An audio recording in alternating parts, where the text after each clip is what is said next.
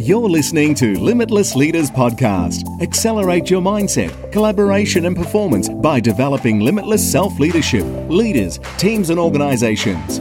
Now, over to your host, Renee Geruso. Hi, and welcome to the Limitless Leaders podcast. Wherever you're watching or tuning in from around the world, we welcome you.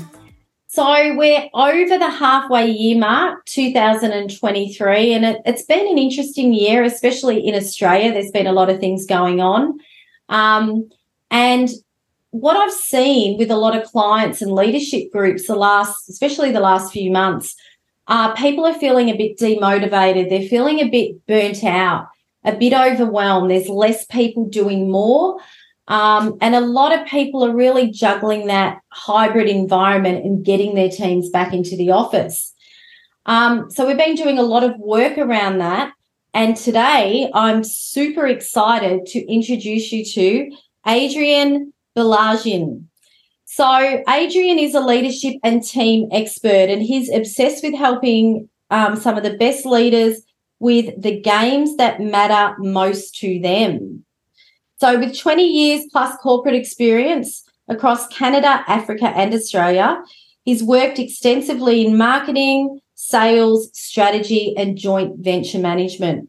He's been involved with transformations, mergers, downsizing, and expansion, and has received state, national, and global awards. Adrian is also the author of a brand new book, his first book, Teams That Swear by each other, not about each other. Welcome, Adrian. Hey, Renee. Thanks for having me. Absolute pleasure. I've been looking forward to today, and your book did catch my eye. I get a lot of books sent over, and this one has really caught my eye, and it's a fantastic book. I've had a read through, so I really look forward to talking about, I guess, leaderships, leadership, and some of your ideas, insights, and models around teams that swear. So, to kick off, Adrian, I'd love to just ask you, you know, a little bit of your background, where you've got to where you are today. Oh, it's, a, it's an open ended question, Renee. We could go yeah. anywhere with that. So, um, feel free to rein me in if you need to at any stage. Um, yeah, so originally from Canada, born and raised um, in Western Canada. So, you know, growing up, the childhood was very much uh, winter was a big part of our life. And in Canada, you typically, if, if you're a young boy at that stage, you grew up with a pair of ice skates on. So, mm-hmm. um, typical childhood, playing hockey, playing a lot of sport, and then baseball in the summer. Um, uh, and then, yeah, I suppose as I grew up and you got into, you know, what am I going to do with my life? You know, after high school, that question. And I didn't want to, uh, I love sport, but I didn't want to be a teacher. I didn't think that was for me. I wasn't good at science or any of that. Um, I thought, oh, okay, well, I'll just go into business. And so studied finance and marketing. And from there was really just I worked with a few different corporates, you know, and we're talking big brands. So this is the yeah. Imperial Oil, like the equivalent of Exxon Mobil in Canada, mm. and and then in the pharmaceutical space with a global pharmaceutical company. And then in 05, I moved to Australia. So going from a place from Saskatoon, population of 250,000 people, all the way to uh, Melbourne, you know, yeah, five million. Yeah. It was a big move. Yeah, absolutely. My wife is from here and, and we lived in Canada for uh, a year and a half or a winter and a half, really. And then we came back here. And the, the plan was we're going to live in Canada for a bit. We're going to check it out. And then we're going to, mm. I'll move here and we'll, we'll live here for a couple years. But I think probably from the time we landed, 51% of our decision was yeah. made. Yeah. Um, so yeah, awesome. so that's how I ended up here from a court from a, you know like a professional perspective. Worked twenty years across different corporates as as an employee.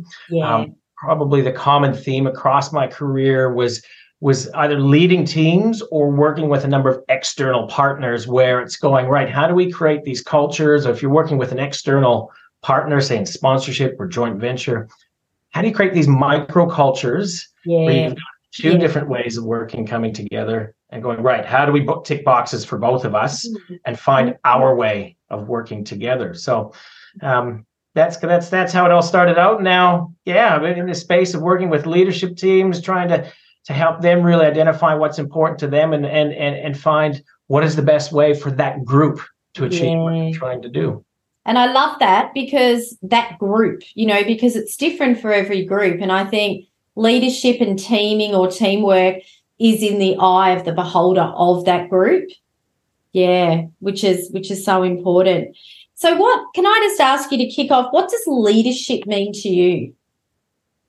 You know what I found, Renee, is mm-hmm. even put like just certain terms like leadership and culture, and the more that I double click on it or get a little bit deeper, the more confusing it gets for me. Mm. Because it, but because it really does encompass so many different things. Yeah. So when I think about leadership, there's a couple of things. I think I think the main thing about leadership, and this is the, I don't think it necessarily, you know, people will say it's not a title. No. I, I, think within businesses you've got managers, right? And they typically manage people and they manage a certain outcome that they're working towards. Leaders, you can manage people, but you don't have to to me, leadership is understanding what's important to you mm. and then following that or pushing that and, and staying on that path, doing doing what you think is right. Yeah, I love that. And do, do you think leaders, whether you've got the title or not, need to manage and lead? Because they're two different things and they go together. Yeah, uh, yeah, absolutely. I think even let's say if you do have people who report into you, yeah. Um, there is the piece there are pieces you have to manage. You have to manage a project a timeline. Right. certain deliverables have to be delivered um, and there are skills that that are management skills. Um, the leadership space to me if you're a leader you're actually unlocking a lot of potential and you're, you're actually delivering more than just those those tangible those quantitative kpis that yeah. everybody has. The leadership you, it unlocks a lot more opportunity does. It does. I always liken it to Batman and Robin. So when you're a leader, Batman's a leader, Robin's a manager. And I, I've always had a bit of a 70 30 split just based on, you know, years of work I've done. But you're right. I think the management, you're in the coal face, you're in the team, and you need that element, especially at the moment. There's a lot of disconnection out there. And then the leadership, I love that. it, it is, it's unlocking potential. And I always say, you know, empowering others, so you can do what matters and you you creating future leaders. I think that at the end of the day is a leader's role to create future leaders. I love that. I love it. Yeah, yeah. And or, or Supergirl and Superwoman for those girls out there listening. so before we go into your book, I'd love to just ask you, and I ask most of my podcast guests this. Um, I'm a big believer in the gift mindset. And it's a concept I've lived since I was 23 and obviously written a book on. Gift mindset is about being open to unwrap the lessons or the gifts in challenging people and events and positive people and events. You know, I say, I say uh, a challenging person, I call them a Kris Kringle. You ask for perfume, you get socks, but they teach you the most. You know, the pandemic was um, pass the parcel. You know, you mm. unwrap that bit of paper, you don't know what you're going to get, right? So, in your career and life to date, because we live our whole selves, what would be a gift or a lesson that you've learnt from something that you use now to progress yourself forward? You know what? When you were talking, doing your introduction, and you were talking about um, people, you know, needing to be their best, Mm. and there's lots of burnout and it's a mid-year and um, yeah you know mid-year is always it's it's it's a great point just to say right we're halfway through what can i do differently what should i keep doing what yeah. i should stop doing um, if there's one lesson that i think that served me the best and, and this i've always been a teams person i've played team sport um, i've yes. coached sport I've, I've obviously worked in corporate but what i do know to be true is that before a team can be at its best is that each person in that team knows what needs to know what they need to be at their best and mm-hmm. make sure that that's part of the regular routine, whether that's a daily, whether it's a weekly, quarterly, monthly, whatever it might be. Um, and this is particularly true for leaders. Yeah. Because leading in this hybrid environment right now, I, I just find it, it is so difficult for leaders right now because A, we're coming, some businesses are rebuilding, some are really expanding, some are still struggling, they're still surviving which is all three are different contexts and, and, and bring different pressures. Then we're throwing in this whole new way of working that there's some leaders are getting pressure from the organization to say, we want our people in all the time or X amount of days. And then you've got others that are going, oh, just do whatever you want. And some in the middle that are like, ah, oh, just do what the people want to do. Um, that makes it, and this is all unknown. So it's more pressure, more stress on top of the regular stresses that that that, that come with everyday managing, everyday leading. Um, so the, the biggest thing that what I'm finding with leaders right now is, and I do this all the time before we start working on with the leadership team in terms of how they do together better. It's actually giving permission to reflect and reconnect yeah. with what each person needs to be at their best. Yeah, um, love that. it's yeah. it's just we don't give ourselves permission no. to think about. Whoa, stop here. What what are the things that keep me going, keep my energy levels at their ideal level? Mm. And then if I can get that in place, and this is the key, is like when leaders can take care of themselves, yeah. they are 20 times more effective That's at right. what you suggested before, unlocking the potential of others. So that one lesson is going, make sure you're prioritizing yourself. When you're doing your to-do list on Sunday night or yeah. at the, at the morning, what is that one thing that you're going to put on there and that you're going to keep as a non-negotiable? Mm that's going to help you keep you at your best that puts you in position then to help others more and it's so important like at the moment i think australia it's one in four are suffering burnout and mental mm. illness and um, i always say who's looking after the leader that's that's that's something i always talk about and filling your cup and taking the time to reflect reset and refocus and that's it's it's so important um, I wanted to ask you I'm a big believer in motivational intelligence. So, not doing what you're good at, but doing what you're good at that you enjoy. We actually map that. So, you know, you might be amazing at analyzing data, but you wake up and feel sick to the stomach because you just don't like it. That's also part of what you said. So, know what you are good mm. at that you enjoy, not just what you're good at, and share that with your teammates because then you can leverage the diversity of a team and yeah, guys a based team. I love that. I think that's something when I'm talking about being at your best, to me, there's four different sources of energy. Yeah. And one of them is your inner energy. And that's about knowing your purpose, your values, your authenticity. But there's that piece yeah. around um, what you enjoy doing. And like for me, I, I, know when I worked in the corporate space, mm. for me, that was actually running a kids T-ball program. Yeah. I love that Friday afternoons at 5:30. And so my work was very good at that because they knew that gave me energy and that made me a better person. So on Fridays at three o'clock, they yeah. were fine with me knocking off early. Yeah. Friend getting home early so then I could get to the ballpark and set things up. Yeah. And then have a great time with with all the kids. So yeah, I think I think um yeah. And it can be in or out of work. I, I say you've got to bring your whole self to life. You shouldn't you need to integrate it. You know, I don't think there's one or the other.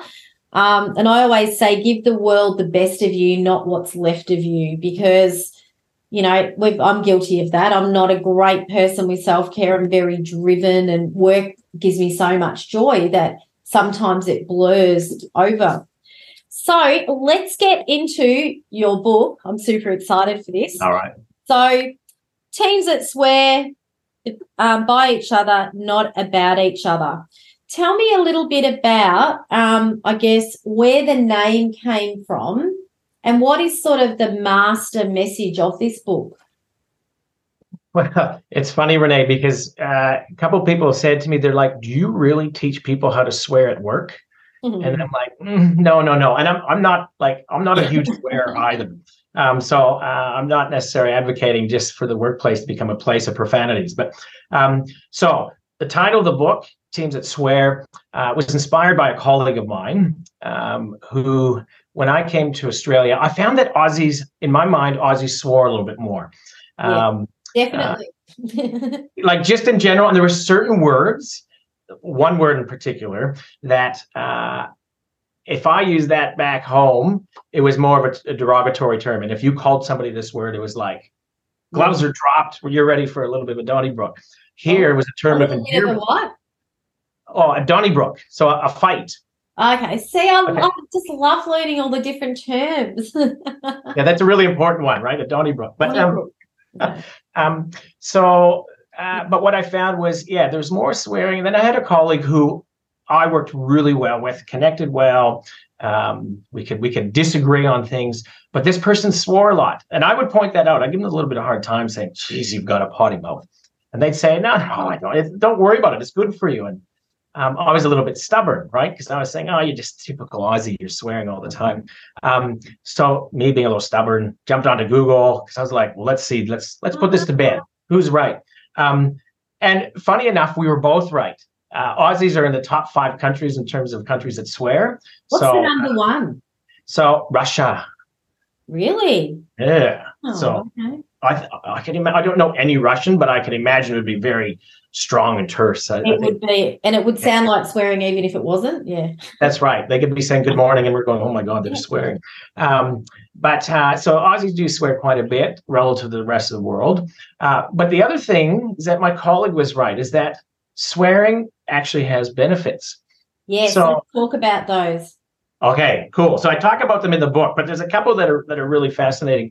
Um, that have nothing to do with teamwork, but it's like still it's professional development, right? Yeah. So, yeah. Um, one of the pieces of research talked about uh, the study that they did was they would have the strength test. They would have to do this squeezing test, and it would measure how strong they were. And they would get a group to do it um, by just doing that by saying no words. Second group would say it saying they're just uh, uh, they called it a neutral word, so yeah. i.e. a non-swearing word. And then the, they would do it a third time, but while they're doing it, they would get them to repeat their favorite swear word over and over. And lo and behold, the group, the the, the, the people that were the strongest were the ones that were swearing. Mm, so, um, you know, maybe Lance Armstrong should have maybe considered that instead of jumping on the uh, on the other things that he took to get stronger. But um, so, so, it makes you stronger. Another one showed that uh, it actually increases your pain threshold. So similar type I of study. That. Yeah. Yeah. So I don't know if this is one you want to try at home, but it's ice bucket of water. See how long you can keep your hand in the bucket. Um, again, saying nothing, saying a neutral word, and swearing, yeah. saying swear yeah. word. The group, the group that could keep their hand the longest, and this was over 40 seconds longer than any other group, was the group that was continuing to to say their favorite swear word. Um, love it. So, so what is what behind that around when you, you know, it's that whole state, right? So, if we go into neuroscience, so if you're swearing, you're focusing on those words and they're punchy and you're getting them out with energy, that time goes more quickly. Is that part of it? Yeah, I, they the research weren't able to talk about the physiological reasoning behind it, but I think I think swear words do have a power that other words don't. There, there's something yeah. that's a little bit more emotional. Yeah. So whether there might be something in the, the adrenal system where the more adrenaline is pumping because it evokes certain emotions, but um, yeah. yeah. The uh, the third the third piece of research on this, and this is probably more related to Team. the things that your listeners are looking for around around teamwork was um, there's a piece of research that was done across Australia, and New Zealand. Kind of ironic that there's a piece of research around swearing, or some swearing of benefits yeah, from Australia. yeah. Um, but what what they they this group set out to look at. All right, we're going to look at a number of different teams, and we're going to identify why do some teams perform better. Yeah. And so this is not going to be a surprise. One of the main contributors to the teams that were performing better is that they had higher levels of trust. Yeah. I think that's, that's pretty safe assumption. We, we probably didn't need to do a piece of research to suggest that. But this is the really cool bit when they they're like, okay, but we want to get deeper. Like we know trust is good, but what actually strengthens trust amongst teams? And one of the traits that they're able to physically see or physically hear was that the teams that had the highest levels of trust, they found that they swore around each other more often. So it would be either in jokes, around each other. So that, hey, yeah, well, that like wow, an expert like yourself, you jump into it right away. Like that's so. What they found is that when they talked to the people, they said, "You guys swear more than other teams. How come?" And they said, "Well, I can just feel like I can be myself. Mm. I can mm. drop my guard. I'm not going to be judged. Yeah. Uh, people, even if I swear in a bad way, people aren't going to think, "Geez, Renee, what a jerk," or "You're a bad person," right? They they know me, and then yeah. Yeah. Right. And what they found is that when people would swear in front of each other, it actually made the trust stronger. It built on it. Mm. So it's um so that's that's the, the idea. But but when it comes to swearing in teams, there's there's a right way and a wrong way, right? And again, this is where the title of the book. If you're swearing by each other and in front of each other, bang, good. That's that's the, the good way. Yeah. If you're swearing about each other, and often when that happens behind each other's backs, that's when it's no good. So there is there is a right way and a wrong way when it comes to swearing. I just love that. It's the it's the openness to be yourself, and you know, without bringing in, like you said before, leadership, culture, vulnerability. They're all buzzwords. They've been around forever, but it's about being your true self and having that deep connection and rapport. Um, and it's also well the the the byproduct of uh, of that adrian is psychological safety or hmm. creating mm. a safe space right so swearing sort of is an indicator isn't it? It's a lag. It's an indicator that hey they must be comfortable around each other. You wouldn't be new in a team and swear your head off most probably right? Well, depend, depends what industry. So with psychological safety you know i'd love to ask you what are some tips that leaders can do to foster this? And what are some tips that their team can do as a peer type sort of thing to foster psychological safety? Yeah. I think that a couple of the things that a leader can do. One is when, when you're talking with a team member or somebody who's reporting into you, anytime they come up with an idea, yeah, or they've got a concern, um, or perfect world, they might have made a mistake and they're telling you, yeah. rather than going right away, going, oh, okay, now what are we going to do? Or, oh, you shouldn't have done that. Or, mm, or like facial expressions, right? Or you're like, mm, that says a lot. Um, even though that might be internally your, your initial reaction, is actually give your brain a chance to move away from the emotional response to mm. a logical response. Yeah. And a real easy way to do that is like using three words Tell me more. Mm.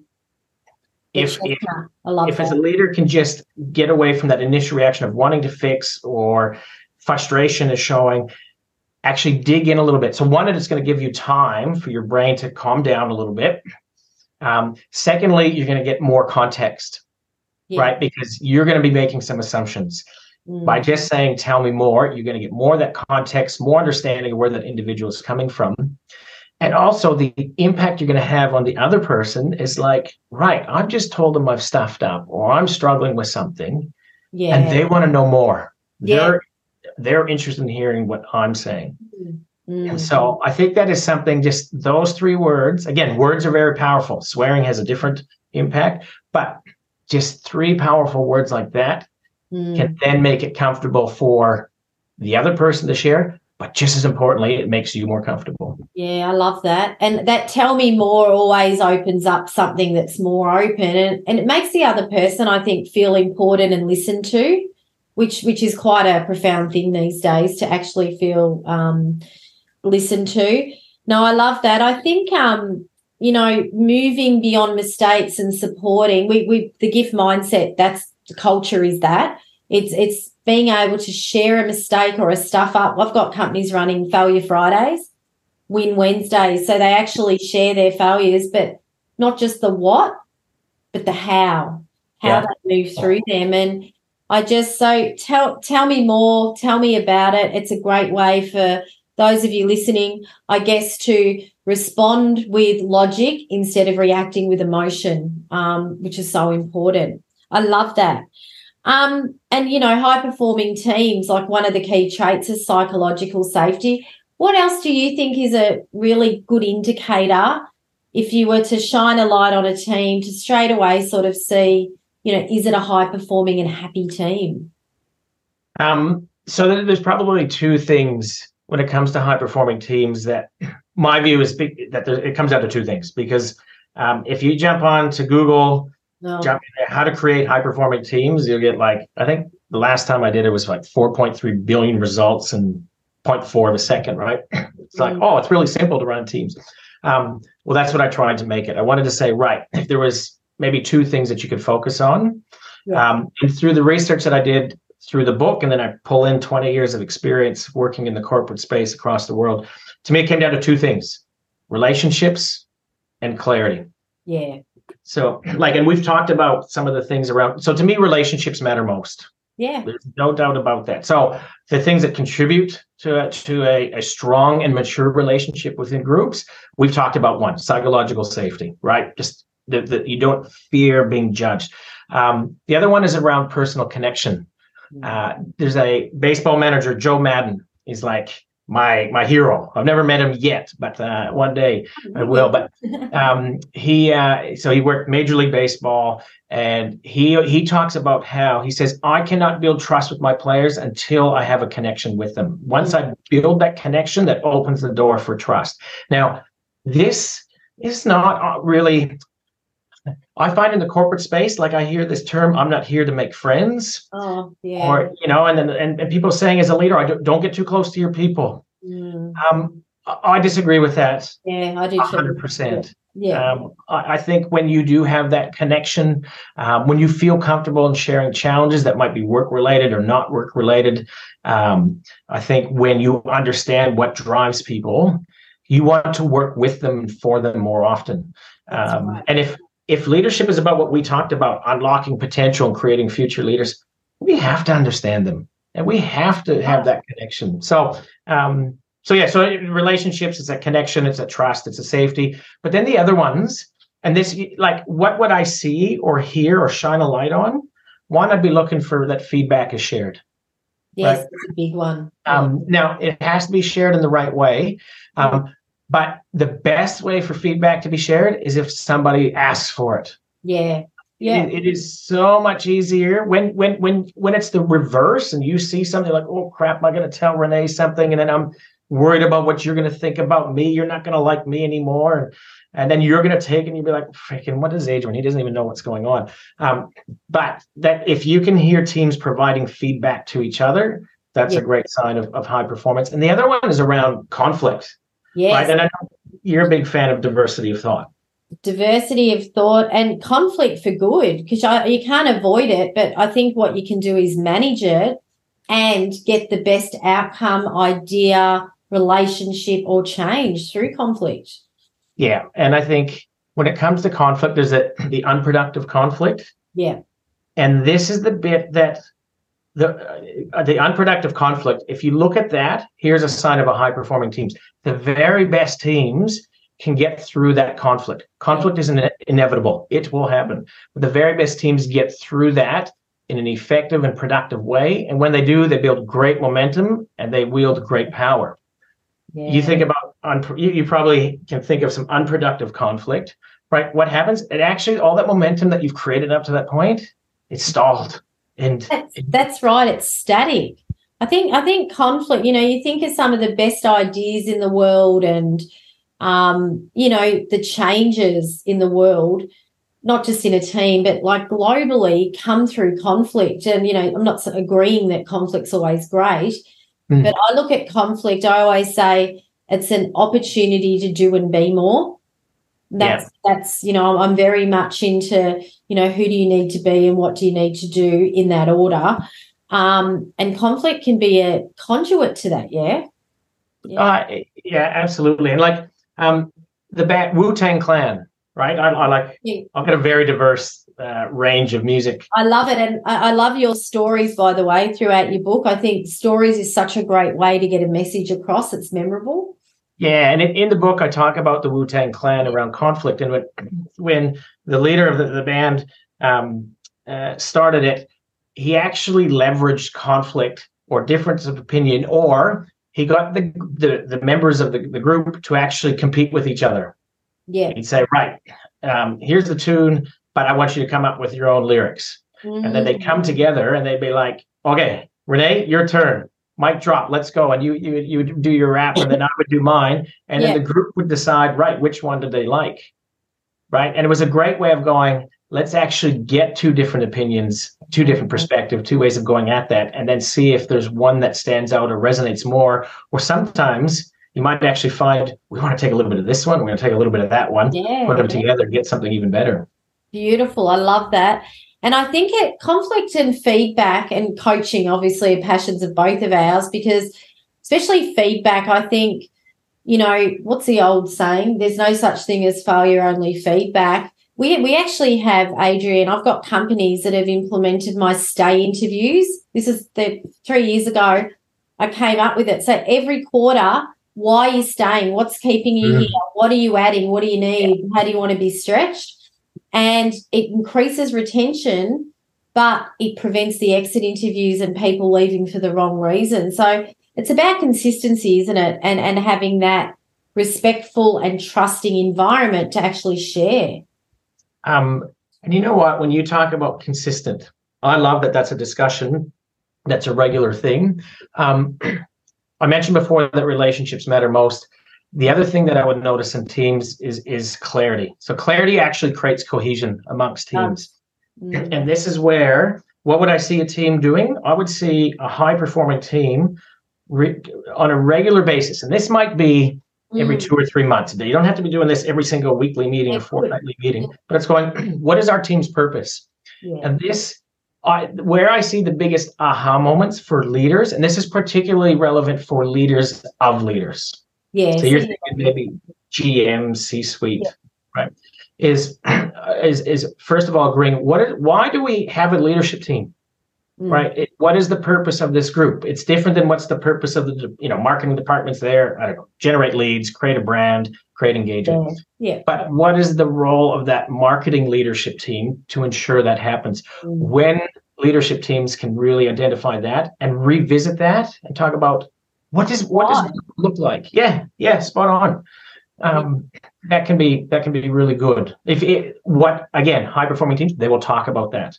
Yes, that's right. And why we're here, what's our why to fly? And I, I get it because you're why to fly. I love that's that. My, that's my purpose. My purpose mean what your why to fly. And if you go, I don't feel like flying on that, then that's probably not your surf, um, your purpose, or you've changed trajectory. But I love what you just said because I think it has become, you know, this might be a bit controversial, but leaders have teams. We know that their their managers lead them, you know, and it keeps going. And we're the same. We do a lot at mid to C suite level. But if you're in a leadership team, you're there to create a collective, mm. bringing every business team together. I call that a collective. It's even bigger than a team, right? Because there's no barriers or walls yeah. to make a difference. So if you're out there listening right now to this and you're in a leadership team, I'd love I'd love to ask you, Adrian, what's one thing they could go back and bring into a catch up that isn't the same? I call them slinkies, you know, the same conversation, something a bit different. Yeah. Um, I would have I've got I've got a, a routine set up that there's eight different things. Yeah. You can go. So if you meet monthly, boom, eight different things, and you can repeat that. But it, it, it's the things that we talked about before. So on the relationships. Yeah. So I'd be talking about, all right, I'd be putting focus on connection on one meeting. What is something we can do? Yeah. Um, talking about psychological safety. Um, something as simple as going, right, what do we feel really comfortable in talking about with our group? And then what's something that's, you know, it's kind of sitting in the bottom of your belly and it makes you feel a little bit uncomfortable. But what's something that maybe we don't feel 100% comfortable with? Mm. What might that be? And getting that out, right? Uh, meeting number three can be around feedback. Let's talk about, right, here's something I really admire about you, Renee. And you know what? You'd be even better if you did this down the track. Um, and then the conflict, right? Let's pick an idea and then we're going to be intentionally, Renee, you're going to be the one to challenge my ideas today. I want you every, everything to, I want you to bring a different perspective. So there's, there's a different, right? We're not doing the slinky. Um, on the clarity side, to revisit that purpose yeah. Right. Okay. And make that list. What does good look like? Uh, res- roles and responsibilities. Um, mm-hmm. Like, you know, we make these job descriptions, right? And they're at a point of time. This is what the business needs now um, to help us achieve our goals.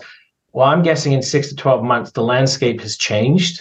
Mm. Um, the things that need to get, get done and the priorities have changed. Yeah. So particularly within leadership teams, it's important to revisit those roles and responsibilities. So it might be just something like Renee, we're going to talk about you today. Everybody write down what you think Renee's responsibilities are. Okay. Renee, I want you to do the same thing, and then let's share each other's answers. And typically, what you get there is you get some real black and whites. Yeah, it's very clear Renee's responsible for this. It's very clear this is not what Renee's responsible for. But yeah. there's this stuff in the middle. This I call it the gray. Yeah. And yeah. Just by making people aware, like the whole group is aligned that there is some gray. So when something comes up, it's like, oh, I'm not sure. I better talk to Renee about this. Yeah, I, I love that. And I think there's some great tips there at any leadership level when you're catching mm. up with your team. And I think it goes back to it almost goes back to the basics with some focus. You know, why are we here? Why do, what's our why to fly? What are our values which lead into your purpose? And I love the bit, um, Adrian, you said around sharing clarity and getting clarity of role because things do change. And I always say, you know, you don't want to, you want to have a voice at the table. You don't want to suppress, you want to express. So what what is between that? And to me, it's what you've mentioned, having some focus areas I always I always love bringing the gift of gratitude into things too. Like we tend to start off all our meetings, workshops with who or what are you grateful for? Mm, yeah. Um, and people, it, it's a game changer because it gets you to think forward, have that forward thinking, that optimism, not positivity, optimism, to be in that frame of mind. One of the quotes that you you mentioned was complacency is costing. Co- uh, sorry, complacency is costly. I'm a big one for challenging the status quo. What? How can people do that a bit more? Well, when, when I talk about complacency, Renee, I, I think when it comes to working together, particularly as senior leadership teams, you mentioned before, right? Like people, if you're leading a team, that's mm. what you consider your team. But the That's reality is, and this is this is building off the work that Patrick Lencioni did in Five Dysfunctions of a Team, right? He talks about team one and team two. Team two being the team that you lead, yeah, and team one being the team that you're part of. And I think that is something that at the senior level, mm. whether it's director, GM, C-suite, sometimes they forget that they're actually part of a team. Mm. Right? Or the other way around. Yes. Well, yeah, it's about which one is, is important. But so I think what I find with teams is sometimes they just think that teamwork just happens on its own. Yeah. Yeah. Right. But I think I think complacency is costly, but being deliberate pays dividends. Yeah. Yeah. And so when it's about how do we avoid being complacent, we're very intentional about the things that we talk about or the things that we do as a leadership team. So I, I love when you're talking about get rid of that slinky because yeah you know, in meetings, do people really need to hear what all other pro? Give us. A, everybody's got five minutes to share what they're working on. It's same. Go around. What are you up to? You know, it's it's it's a bit. To me, it's a bit like you or I getting asked to just talk at a team. Like, watch it on YouTube, right? Well, like, but you know what? You know what that that that agenda item is really good for? Like, okay, everybody's got five minutes to go around. If you got six people, yeah, to me that's twenty minutes. I got to get my emails done. Yeah, that's so do something, and I love. I'm a big fan of running like masterminds. You know, what's a challenge, an opportunity, or something you want to move faster on? The team can only ask you questions that you write down, only offer suggestions, and then you keep it or can it. And you can do that in eight minutes. Yeah. And I've personally seen people in senior leadership teams go, We've had that floating the slinky for a year and we've just nailed it in eight, you know, eight minutes. Um, I'd love to. Oh God, we could talk all day. Yeah. We've got to close soon, but I'd love to just ask you a little bit about. There was a model, and those of you that get, are getting the book, page fifty-eight, um, on is your team shining? I love models that are easy frameworks for a leader to be able to go and just decipher it and break it down. Can you run us through that model? Yeah, absolutely. So, um, for anybody listening, mm-hmm. just imagine in your head a square broken up into four quadrants, right? And so, when it comes to creating teams that shine or high performing, whichever terminology you like to, I use the word shine. Mm. It's based on relationships and clarity. So, in a team where you have a, a real high level of maturity in terms of the relationships amongst the group, and the team has a high level alignment. There's lots of clarity. That is a team that shines. And the character, how do you know if your team is shining? Um, one, the team works really hard, but the energy is renewed because yeah. they're making really good progress. They're making a meaningful impact. Yeah, love it. They can see the outcomes of what they're doing. Um, the other sign that a team is shining is that sometimes they're arguing, sometimes they're debating, but they can get through it and people are happy to be persuaded right? When there's debate, to me, there's two jobs. You're either persuading or you can be persuaded, and both of them are really good. Yeah, uh, yeah. The other thing that a shining team does is they actually, because the team is working so well, that frees up the leader to influence more broadly. So you will typically see shining teams not just performing well in their department or division, but they're actually influencing more broadly across the business, or even at the highest level, they're in influencing at an industry level. Yeah. So that's those are two little triggers there. Um, now, on the flip side, do we want to talk about the sinking team? Do I'd we want to go there? Well, if you're shining right now, those of you out there, and I just keep hearing shine bright like a diamond, you need Yeah. to put music in your model. I, I'm I'm I'm hearing that. You'll know, you will know straight away. If you're not feeling that, what might what might that look like, Adrian? So if you're not feeling like that, it could look like three different ways, right? So the first one is sinking. So that's the bottom left hand of this this model. That's when you have really poor relationships and low levels of clarity. Nobody really knows what the team is working on. They're not across who's trying to what objectives they're trying to achieve. Mm. Um, they haven't actually talked about which behaviors are going to drive the success of the team. Um, these teams are really scary from a from a business perspective, but an individual perspective. Because from a business perspective, um, what are they delivering? Issues. They're actually not delivering any results. Um, uh, those teams are typically quiet. You know, in those team meetings, sometimes and somebody asks a question and nobody answers. Mm. That's a sign that the team is sinking. Um, the other one is like if you have high number of six days, absenteeism, um, mental health issues. Because what happens in these teams? They're not making any progress. They have no support. Their confidence is getting beat up, right? And ultimately, people start questioning themselves, and all they're like, "Man, I just want to get by today. I just need to get by." And they they're swearing. You're not thriving. Yeah, yeah. Yeah. You could call it a surviving team, and the swearing in that team is about themselves on an individual level. It's Yeah. like, what the f am I doing? Why am I not doing so good? God, I'm sh- sh. That's you know, awesome. So if you're in that down, that sort of um, sinking or stagnant sort of quadrant, yeah, you're swearing at yourself. Whereas when you're shining, you're swearing um, by each other. I love it. Yes, yeah. That's cool. I love that. Absolutely love that. Um, like I said, I think Adrian, we might have to do a, a part two soon. I'd love to do that with you. There's some great, just some great insights in the book. What I loved about it too, and you know, huge congratulations on you. There's some really easy to follow frameworks. There's stories. There's metaphors um, that make it a really easy to read book with key takeaways at the end of each chapter, which I'm a big fan of. Um, before we finish up, I'd just love to ask my three trivia questions. What Boy, here we go. noise? My favorite noise. Mm, Um, Hmm. Renee, I've never been asked what my favorite noise I is. know. That's why I love asking it. Um, you know what? I've got, particularly in the summer, I'll have my breakfast, go for a workout, come home, have breakfast outside. Yeah. got this beautiful tree in front of our house, Oh, gorgeous. and it's just in full bloom. And then what adds to it, and anytime if I'm talking to somebody on FaceTime back home, they're like, where are those birds? Yeah. Those, those, those sounds of those birds in the morning. Beautiful. And I know where you live. You're not far from me, and we get um, probably about 30 different sounds.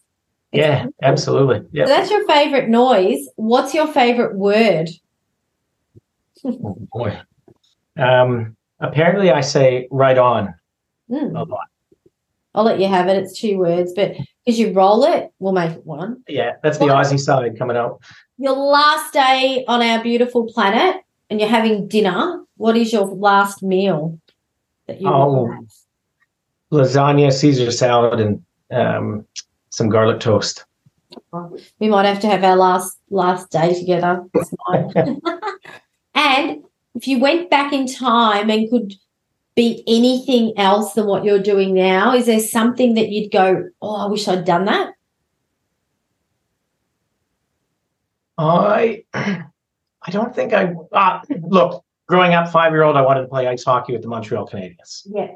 So that would probably be something I'd love to be able to have played in the Montreal Forum um, back in the '80s. Um, so that's that's probably one thing that I would have loved to Yeah. have. I love it. I love it. And I think, look, everything that we are, who we've become, and who we're continually becoming is based on every moment moving forward. You know, I'm a big believer in that and who we're being. I, I, um, you know, I, anyone listening to this today, I'm sure you can listen to this again or watch this again and take some great notes. One thing I will say is create your to be list. We do that with clients, not your to do. because you can do a million things and have something, but if you're being who you need to be before you do those things, it will be more, you know, effortless and easier for you. Um, Adrian, I've absolutely loved our chat. How can our listeners and viewers find you? All right. There's a couple couple ways they can find me. Um, I'm on LinkedIn, um, Instagram, Adrian Baillargeon. It's Baillargeon is a tough one to spell. So if you visit adrianthecanadian.com, that'll take you to my website. Love that. Um, and we will have these in the show notes. Yeah, so that's I found that's a little bit easier to spell. And um, if you want to grab a copy of the book, it's on teamsthatswear.com.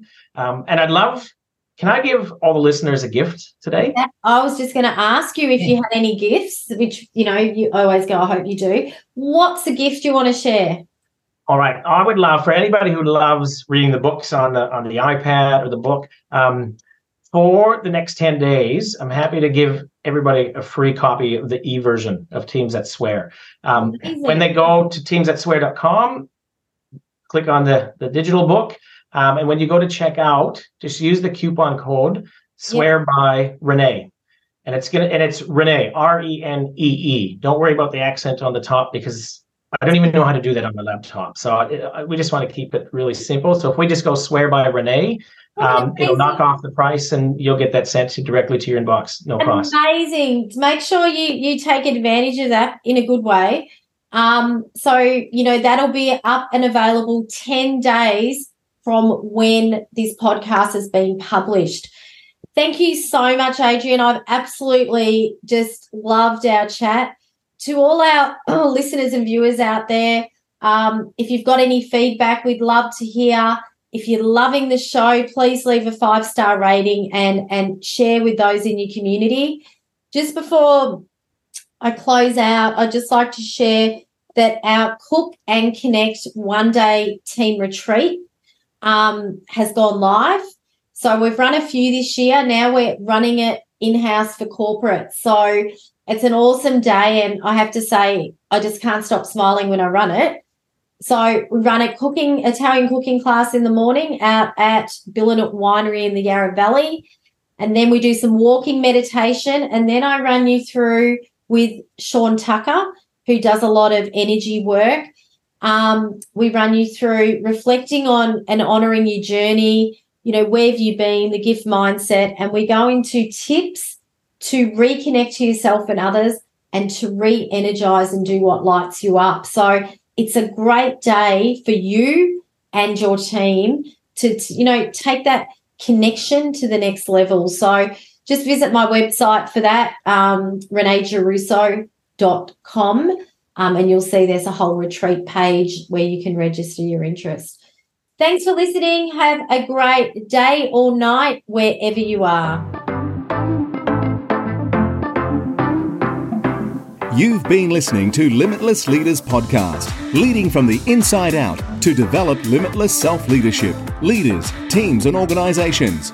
To find out how you can accelerate your mindset, your communication, collaboration, and connection to become a limitless leader, sign up for our Limitless Leaders podcast series at www.reneegiarrusso.com forward slash podcast series.